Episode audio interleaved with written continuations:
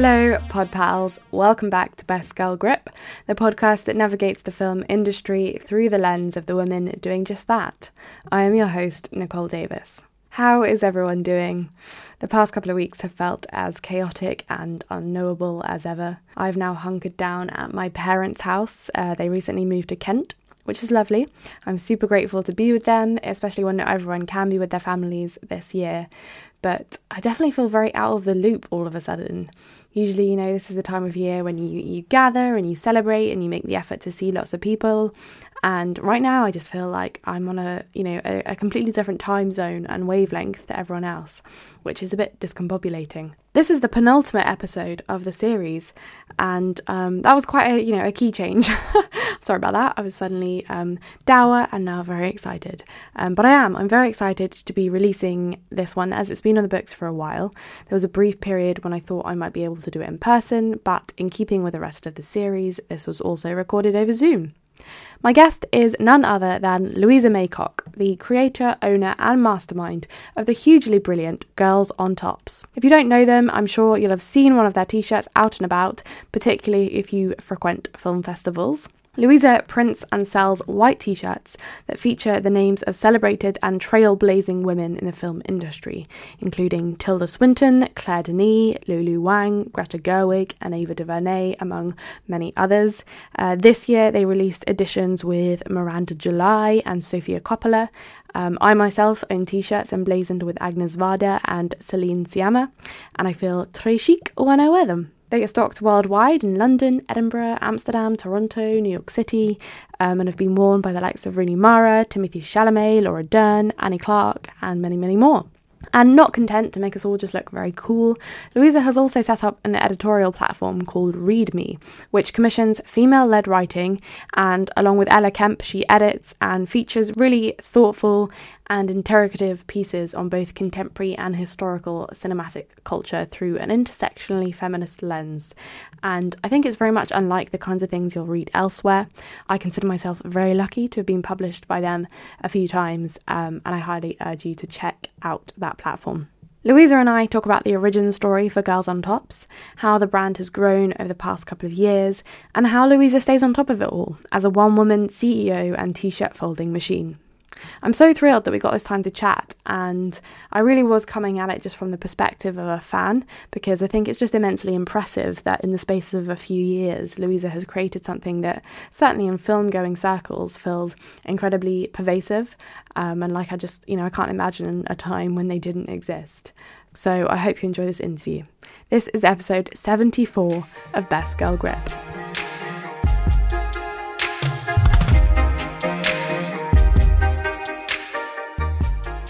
I like to begin the podcasts is kind of in the higher education realm and with a sense of where you went to university, if you did, um, and what you studied there.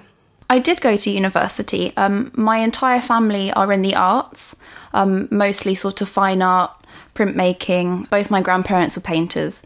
My sister's an illustrator, but I'm not very talented in that that sort of vein. So I did um, English literature and creative writing at the University of Kent in Canterbury, and didn't have a very good time at all. It wasn't anything to do with the course or the place, just university did not vibe. That you know the whole um you go and you meet loads of amazing people and you go out loads. I'm I like to stay in. I like to be in bed by like 10 at night and I yeah, it just didn't vibe with me at all. I sort of couldn't I didn't settle in until probably third year. And then I I got my stride and I sort of figured out how to write essays properly and started having fun with it. And so by the time third year came round, I sort of felt like I'd been cheated out of an experience in a way. So I decided to go on and do a master's in this amazing course called The Contemporary, which was coupled with the ICA in London. And it was all about how different um, artistic disciplines intercepted um, to sort of inform about what it is living in the contemporary world. So yeah, that was just a year and I really loved it and yeah, I feel like I had I had a small experience of university in that final year when it, everyone was still sort of 18 and I was there as a 25 because I had a couple of I had a couple of years out to work. So I felt like the old soul tagging along. And you just mentioned there that you kind your family is from like an artistic kind of background, and so I'm wondering if you had a sense of the kind of creative career that perhaps you wanted for yourself, either to differentiate yourself from what they were already doing, or you know, what did you want to do after you graduated? From quite early on, there was always a joke in the family that if you work in the arts, you're probably not going to make very much money, and we'd always joke like, "Oh, why can't one of us be a lawyer or just something that would be a bit more, you know, reliable in terms of salary?" But there was always just an idea of if you work hard and you do your best and you're happy, that's the most important thing. And sort of from when I was a child, I, lo- I loved to write. That was what I was sort of happiest doing, and that was my thing. So I thought, sort of just, I thought I'd do something to do with publishing or I don't know, editing. But beyond that, I didn't really have a clue. I mean, my, my family never instilled in me the idea that you had to know, you know, that you had to go from A to B to C. It was always just, you know, just like be happy and don't do anything that, you know, just try not to be too stressed out by life, which I think, yeah, I appreciate now. Yeah, absolutely. And often only in hindsight do you kind of realise how valuable that like freedom and lack of pressure is. Definitely. And before we start moving into kind of Girls on Tops' terrain and how that um, flourished, I'm wondering if you were working in the film industry before you conceived of that idea. Like, what were you doing around that time? I absolutely was not working in the film. I've never worked classically in the film industry. At the time, I was when we came up with the idea for Girls on Tops.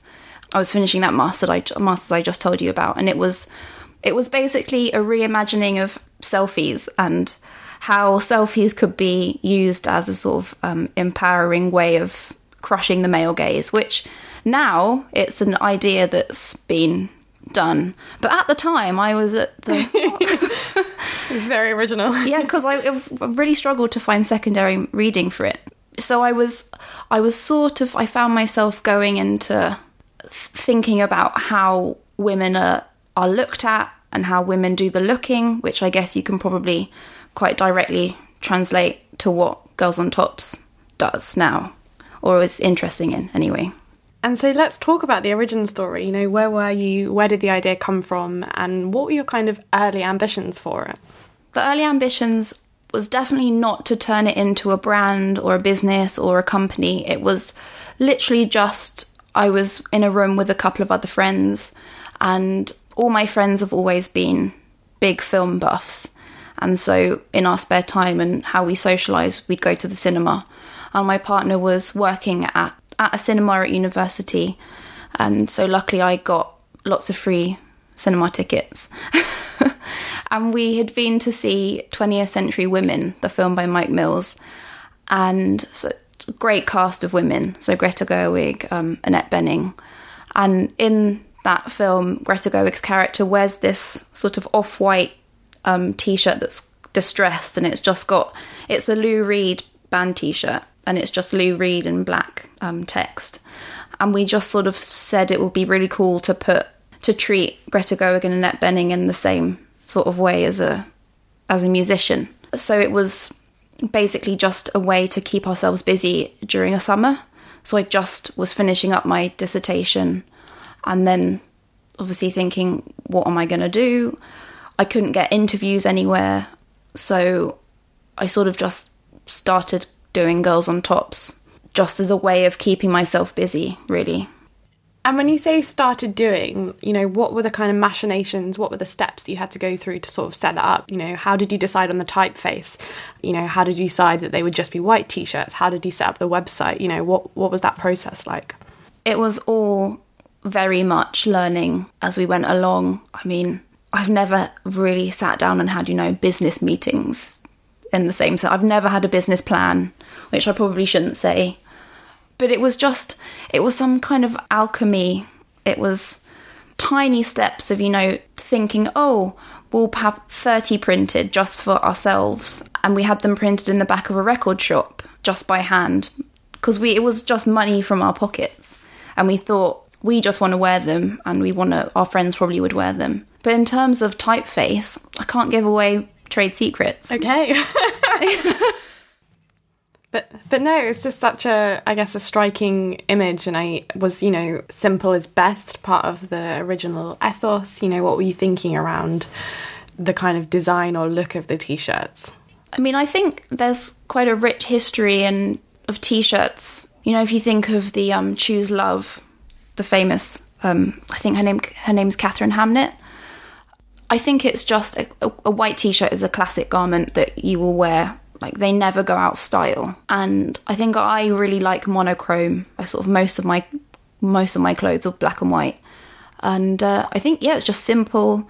It was one screen in terms of printing, so it wasn't multiple layers of color, which made things cheaper and quicker. But yeah, at each stage there wasn't a huge amount of theorizing and you know planning. It was all just going with gut. It was a passion project, really, just for pleasure and I, I didn't have a website until like embarrassingly recently in terms i think maybe 2018 it was all through etsy to begin with. So thinking about the kind of commercial aspect of the now business i'm wondering how you knew where to sell them because obviously now they're in physical venues as well as the website that you've got. How did that kind of process grow? How did you start getting them out to you know um, outlets all over the world i think? Well it was a i was in a very lucky position in that these places came to girls on tops. They came to me, which is probably not a very helpful thing to say, but yeah, social media was a huge tool in getting the word out there. So BFI, I'm pretty sure they I can't remember whether we sent an email or they sent an email, but it was basically just finding whoever whoever's contact email and just saying, you know, this is we have a few t-shirts because it was also just at the time of the Me Too movement. So there are a lot of different elements that just worked out in Girls on Tops' favour. But there are sort of iconic places in London, so BFI is huge. The Curzons, I had some friends who worked there, so that was sort of an easy way in. Also places where I want I'd like to visit.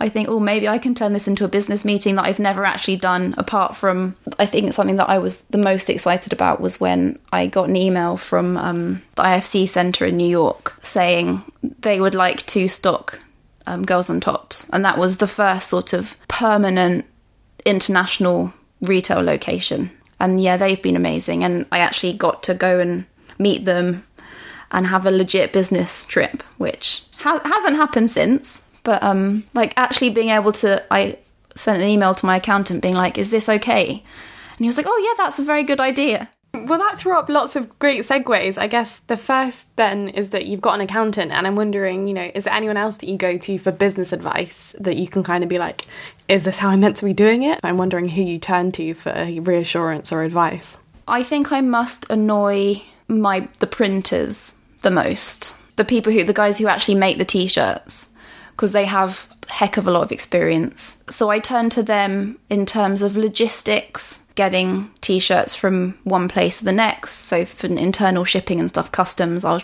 turn to them. In terms of business advice, I sort of just feel my way through it and watch people who I admire, not necessarily people I know, but um, obviously at the moment there are a lot of young women who run their own businesses.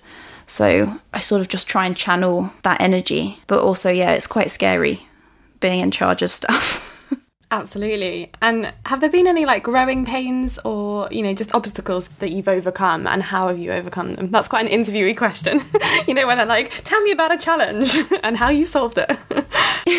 it's it's literally obstacles every day. Whether that's something tiny like finding out the best place to source packing materials or something bigger like the example I think of is it's been quite hard finding a an HQ for Girls on Tops, a sort of a, a space where it feels that it can, because I do all the shipping in house myself and I'm based in London, so everything is very expensive. So that was the sort of biggest hurdle I had to get over is finding somewhere that wasn't thousands and thousands and thousands of pounds each month where I could grow the business and um, feel legit because I'd often because it started in my parents' attic basically in my childhood bedroom in like with sloping roofs and I used my old twin bed to use as shelving to put all the t-shirts on.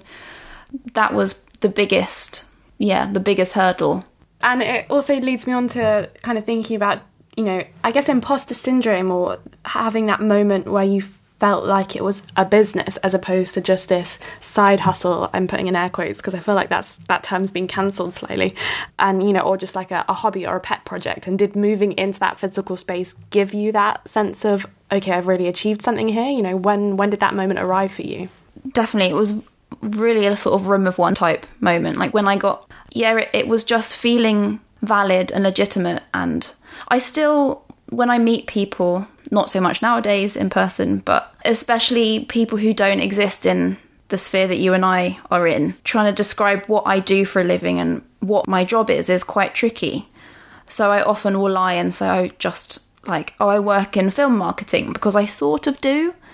Um, and then sometimes I'll say I work in, I have my own small fashion company, which I sort of do as well. But imposter syndrome is something I deal with literally. There are some days where I feel like I'm on top of everything and like I really enjoy it and it's exciting and I feel like I have a purpose and there are some days where I feel completely at sea. And I don't know the right etiquette for, you know, copying what person into which email and you know, simple stuff that I I not in a office environment where I have people above me who I can learn from. So it's all just feeling my way through and I wear my heart on my sleeve which I'm quite sensitive. So and that's something I think you're you're sort of taught that there's no room for that in business. And I think that's something that I'd quite like to, you know, shoo out of the way and I think that's what makes what I do feel good, you know. I don't have to put on a sort of entrepreneur type Dragon's Den esque persona. I can just be me. And I'm wondering if that was particularly hard in retail because I know, you know, people can be quite forthcoming if if something's late or you know they're just not happy with something and, and particularly when you're doing it all by yourself which isn't something people probably don't realize, particularly when it's a professional looking operation like Girls on Tops and they think there's all these people doing the packing behind the scenes. And was that a struggle to kind of, you know, to just not take everything so personally when something was late or something went wrong? Definitely. I take, I mean, I still pretty much will will take everything not everything personally but i it's never ever to me just you know the money or sales i mean i'm i don't really check analytics very often in the same way that probably lots of other people would. And it's all about I want I basically want to please people. And I think that's a key part in working in retail. Because, yeah, basically, I'm the customer service person, I'm the operations manager, I'm the person who makes sure everything is stocked. And as long as someone is happy, I'm happy. And if someone is upset or cross, I have to really sort of take a deep breath and try and I mean it makes me a much better customer and I think that of that's the same as many other people who have worked in retail. I'm always trying sort of working out whether I should make it more obvious that it's just one person or whether I should maintain a distance and a sort of you know strong brand voice that's more neutral. But I sort of just I mean, there aren't more people working for me, so I can't really lie. It's it is just it is just me in a a small windowless room surrounded by many t-shirts. But I th- I think it makes people I think it's endearing. But I I mean the the goal would I'd love to have more people working with me. I mean that was the sort of the plan at the beginning of the year before the pandemic. And then, you know, thinking about the more positive side of things, obviously, big celebrities, you know, the people that actually have their names on the t shirts have been wearing them, like Tracy Letts wore Greta Gerwig's. I saw, you know, how Miranda July was like so psyched to have her name on the t shirt when you launched that a couple of months back. Do you still get as excited as the first time that you saw someone wearing a t shirt, you know, as you do now? Like, that must be such a thrill. It's probably the best part of the job. Like with Miranda July, personally, she's a, I'm a huge, huge fan of her and I have been since I was probably like 16 or something. I sort of thought Miranda July would wear her own name. Maybe she is secretly, but it's just not in photographic evidence. Because I thought if anyone would, as a sort of piece of performance art, she would wear her, her own name. Like mind blown type moment. To begin with, at the very start, we literally just had a pad of paper and we just went round between us saying like who some of our favorite filmmakers and you know costume designers producers writers actors, and just naively thought, yeah, we'll just print their names on t shirts when it's just, you know, we're not going to ever sell them. But then obviously there was the demand there after we sold about, we sold two, I think, at the first pop up we did. And we thought this isn't a thing that we're going to do anymore because it's quite demoralizing to like sit sit at a stand and have people just look at you as though you're mad. But then these two t-shirts were sold and popped up on Twitter and then there was the demand for it. So it's always just been answering the demand. People want more t shirts. I'm going to try and give them more t shirts. But now it's more of a curated, I like to get permission from preferably the person themselves or their team. Yeah, it's a lot of just emails and making contacts and asking. Luckily, I have lots of film journalist friends asking them if they've got contacts that I can nab. Like sometimes there'll be people who will approach me, not necessarily themselves, but agents of people will say, "Have you thought of adding them to your collection?" So now it's it, it's a very it, it's a very long process. Uh, I think people think, "Oh, it's a white T-shirt with a black name on it, so easy." But there's probably, I mean, the Sofia Coppola T-shirt took a year and a half to make, not necessarily because it was really tricky to get approval or anything. It was so easy, and Sofia was amazing but it was just you know you have to find the right time and then it's usually if someone's coming out with a new film um, with new new releases because uh, there's the memento to get um, eyes on it. But that's part that's part of the job that I quite enjoy sort of the chase And you mentioned that that you know Twitter was a big part of that initial momentum, and I mean I have to say I'm a big fan of your social media, and you put out a newsletter, which it always just feels very genuine and organic, and I think you know just from that place of being a fan and, and loving what you do, just I think that really comes across. And I'm wondering how much time you kind of devote to that side of things. You know, if there's a bit of a strategy to it, whether you say like, oh, I'm going to spend an hour on Instagram or an hour on Twitter today, like how does that work for you? I really should have a strategy and I should I should put it in to my calendar. I have this notebook that I have next to me that literally contains everything and then I can't understand my notes, which is not helpful at all, but it's what works. And I'll just I'll have a to-do list and I'll say I I don't have a I must put out so many posts. It's usually what feels natural. I don't want to I don't like to post too much. There isn't really a strategy. It's if there's new releases, I'll think, oh, it would be nice to have put out a newsletter um, around that t-shirt. I mean, we have a newsletter that goes out, so we have two a month. Like it doesn't come easy. It like doesn't come naturally to me. I don't think I'm a natural copywriter. That's a very fantastic skill to have. I don't know how copywriters do it. But um, yeah, it's all just very just not business-like at all. I just fly by the seat of my pants. I think. But also, what I love about and is that there is the sense of like word of mouth, and I think you've created something that people want to advocate on your behalf. Not only just because you know the product looks great and they like wearing it, so they'll show themselves in it, but people do love just to share it without you kind of instructing them to. Um, and it really does have a life of its own. Like I think I saw someone wearing it at like a Black Lives Matter protest or something. Like they're just out and about in the world, um, and that must be a very nice feeling to kind of feel that there is an engine behind something that you've created, you kind of it has a life of its own now. Oh, definitely. Like when I think it was maybe a couple of years ago when I was out taking public transport, which seems like a very distant memory, and I was at the tube station where I live, and someone was wearing a t-shirt getting off the escalators, and I felt like shouting at them like, "Stop! I made that t-shirt." Yeah, do you do that? I would have to.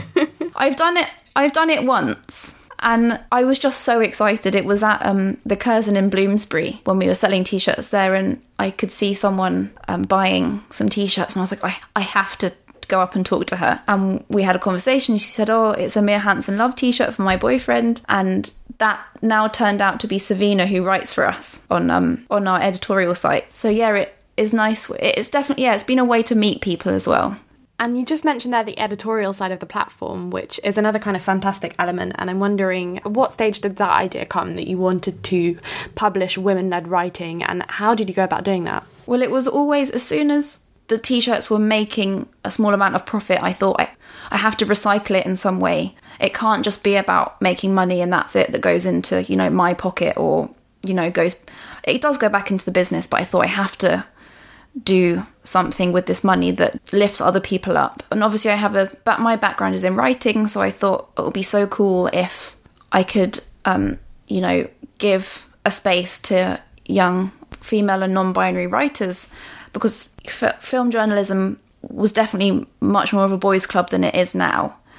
I think it's it's tipping slightly, which is great, and um, I thought it's it's a quite it's an it's an instant way of you know putting something from the t-shirts into something else.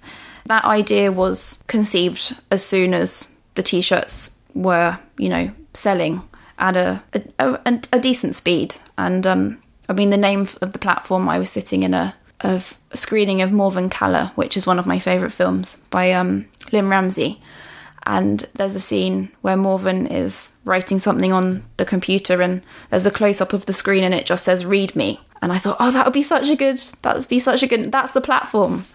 And it sort of went from there and quickly I realized I can't do this on my own. I need an editor to help me. Luckily I found um, a fantastic film writer called Ella Kemp and she's she came on as my contributing editor quite early on and she's really been essential in building the platform to what it is today.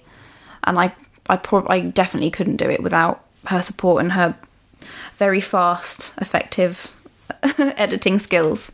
Well, it's yeah, it's just such a I think varied and in depth. I just I love everything that you put out, so um, it's incredibly impressive. And I know that funding women-led projects is something that you've kind of begun to explore. And I'm wondering if you could talk about how you see the brand evolving and and what your maybe desires are moving forward. I mean, the ultimate goal would to be to come on and produce a film from like start to finish, and it, it to be a Girls on Tops produced film.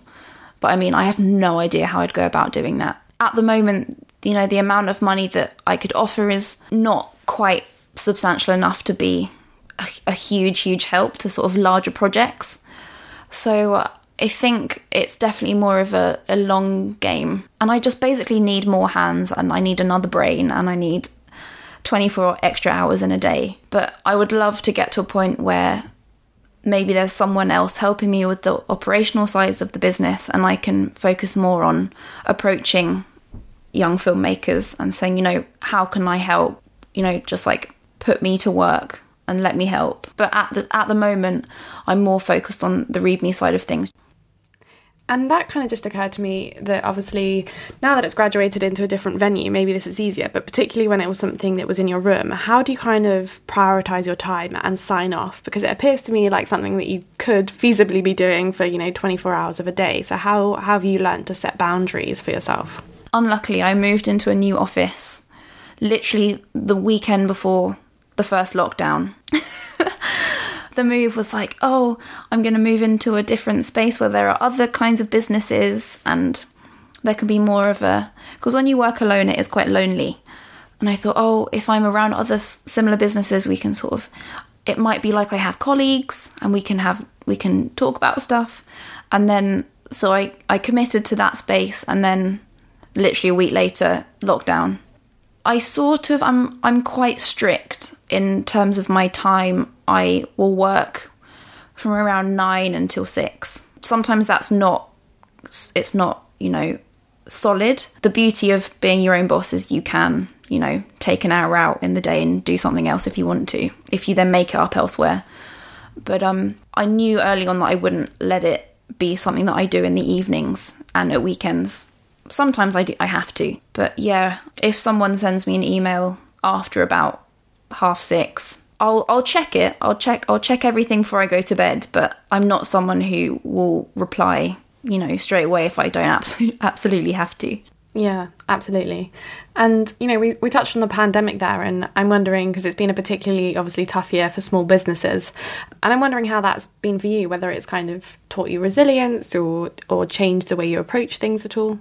I think it's changed, it's basically just made me realise that I can be slower I think everyone has been forced to slow down and and you know before this we were just like I felt like I always had to be going into central and doing stuff and like seeing people and you know I wasn't working unless I was like on my laptop in a public space Whereas now it's, I mean, it's been incredibly difficult. To begin with, I think everyone was just in like panic mode and survival mode, and luckily there was some governmental help in grants, which I just about got, which was the small business rates relief, which was fantastic because it meant my rent for the office was paid um, without having to struggle, which was such a weight off my mind. Otherwise, I think I think it would have been very very difficult, and I understand like how many people will have had to just walk away from their small businesses because they're just not viable in this in this environment. But I mean, I've sort of the day to day of it has suited me quite well because it's meant I don't have to go into my studio every day. I will try and condense it to when I just have to go and pack orders. So I'll have a sort of two very intense days where I'm just from like 9 till 4 pm when the postman comes. and I'll put on something on Netflix or a podcast and I'll just get into a zone and I can pack like 80 orders a day when it's when it's really busy. Um, I can do that.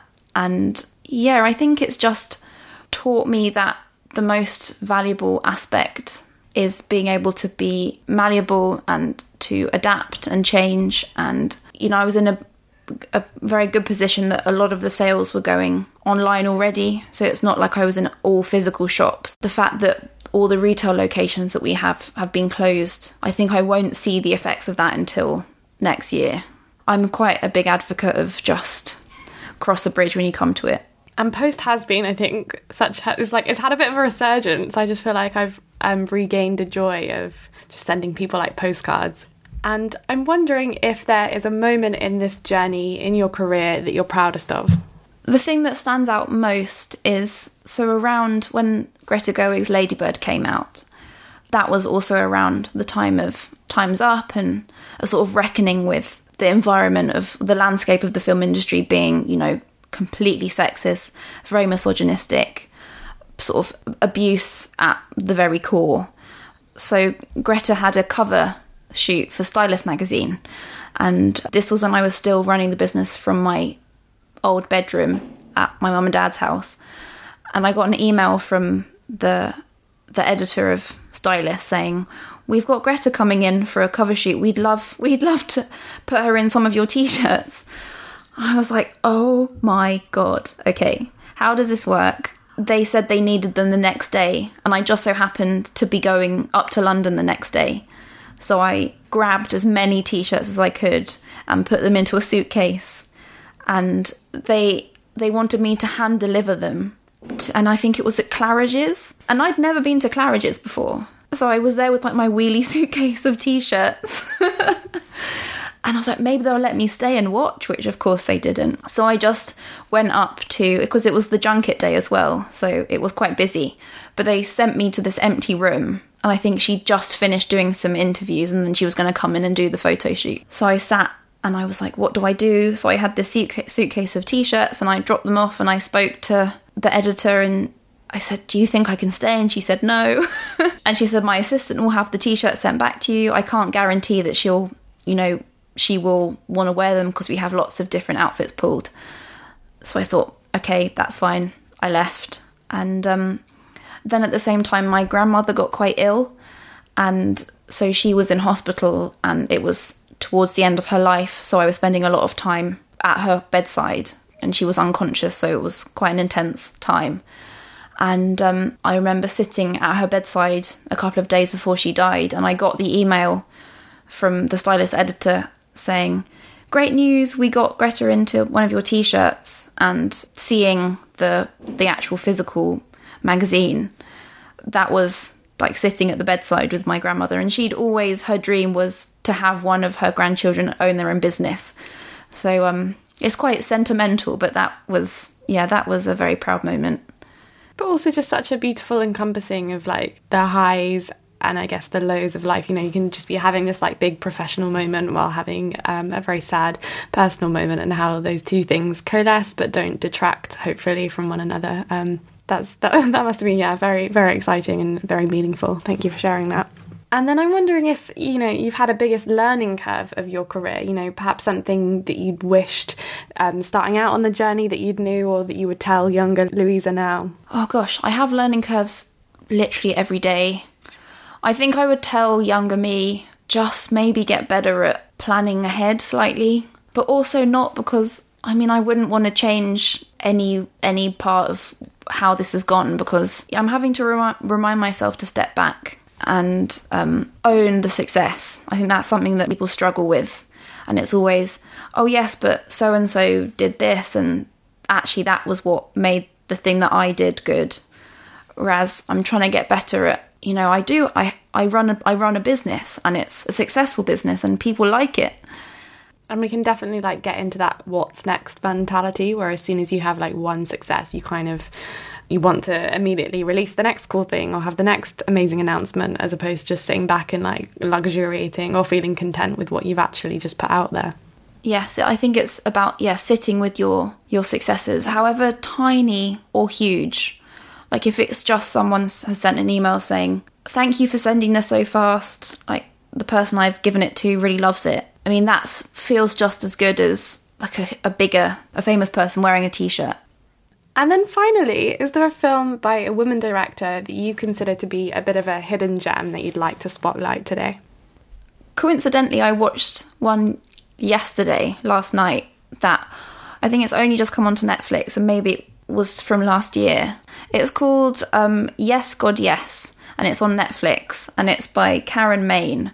Who um, she wrote it and she directed it, and she wrote Obvious Child with Jenny Slate. Yeah, and it's it's got um, Natalia Dyer from Stranger Things as the lead, and it's set in 2000. So it's got that good feeling of nostalgia, and it's about a um, a teenage a teenage girl coming of age, and she's in a very strict Catholic school, and it's all about coming sort of reckoning with the first glimmers of sexuality and what that means as being part of the Catholic Church, and it's very nicely observed and uh, very funny and under 90 minutes, which was when I when I have to be in bed by 10 o'clock. I mean, I, I, appreciate, and yeah, I would say if you're needing something on Netflix, that is just yeah a joyous watch. It sounds like a bit of a hybrid between like Ladybird and maybe like Miseducation of Cameron Post or something. I don't know. Definitely, no, definitely, yeah. Because the premise is she goes away to this this sort of weekend retreat.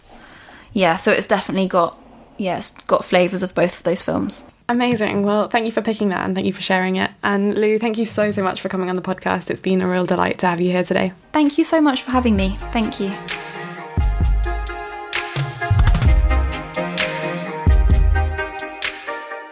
Thank you for downloading this episode of Best Girl Grip.